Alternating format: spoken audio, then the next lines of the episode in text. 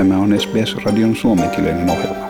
Muita mielenkiintoisia aiheita löytyy osoitteesta sbs.com.au kautta finnish. Satoja tuhansia ihmisiä maailman eri puolilla on osallistunut mielenosoituksiin Venäjän Ukrainaan tunkeutumista vastaan. Euroopasta Yhdysvaltoihin asti vihaiset väkijoukot vaativat väkivallan päättymistä ja rauhanomaista ratkaisua kriisiin. Ja vastalauseiden kuoro kuuluu yli koko Euroopan. Tässä Espanjasta. Putin asesino! Putin asesino! Putin asesino! ja Saksaan, missä yli 100 000 ihmistä ilmestyi Berliinin kaduille esittääkseen vastalauseensa. Monet heistä kantoivat julisteita, joissa sanottiin olen Ukrainan puolella tai Putin on pysäytettävä. Mielenosoittajat olivat tyrmistyneitä alueellaan tapahtuvan väkivallan johdosta. Tässä yksi mielenosoittaja kertoo tunteistaan. Ich bin entsetzt. Absolut entsetzt. I'm horrified, totally horrified. I cannot find the words. I couldn't believe it. I was, up until 14 days ago, someone who thought he understood Putin. That's over now ja Italiassa tunnelma on samankaltainen.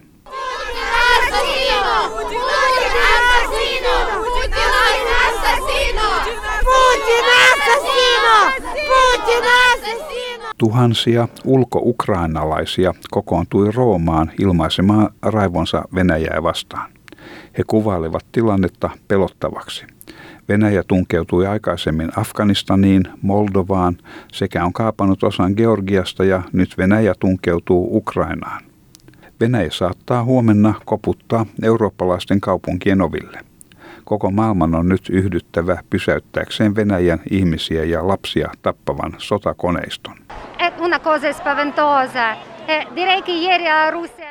It's a scary situation. In the past, Russia has invaded Afghanistan, Moldova, and has taken parts of Georgia, and today it's in Ukraine. Maybe tomorrow Russia will knock on the doors of European cities. The whole world must unite to stop this war machine that's killing people and children. Tässä näyte Ranskassa vallitsevasta tunnelmasta.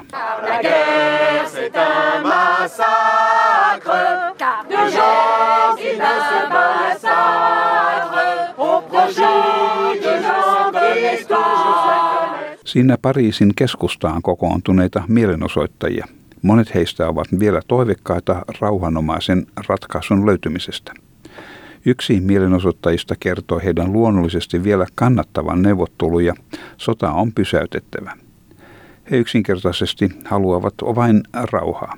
Lopulta tilanne kuitenkin päättyy neuvotteluihin, joten miksi odotamme kaksi kuukautta ja uhrien määrän kasvua ennen sitä? Uh, oui, bien sûr que nous sommes pour les négociations. Of course, we are for the negotiations. We want the war to stop. We want the bombing to stop. We just want peace. I am for the negotiations, and I think that most people also prefer this over killings and bombings. In the end, it will finish with negotiations, so why wait two more months and for many more victims? Liettuassa valkovenäläiset protestoijat olivat järkkymättömiä halutessaan osoittaa olevansa ukrainalaisten puolella ja että he eivät kannattaneet oman hallituksensa toimia.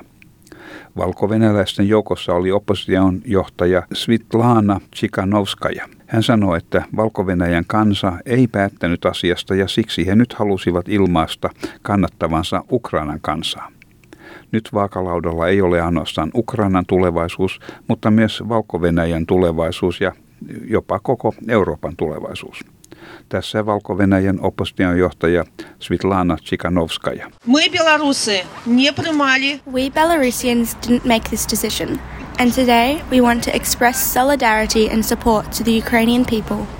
Now they are deciding the future of not only Ukraine, but also the future of Belarus, the whole region, and all of Europe.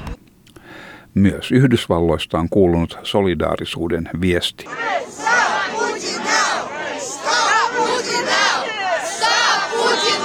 Washingtonin aktivistit vaativat presidentti Bidenia lisäämään Ukrainan avustusta.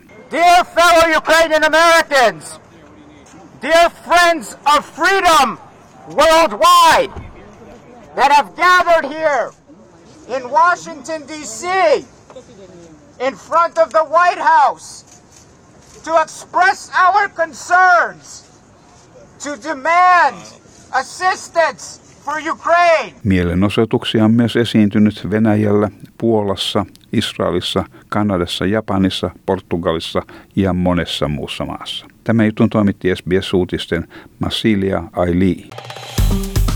Tykkää, jaa ja ota kantaa. Seuraa SBSn suomenkielistä ohjelmaa Facebookissa.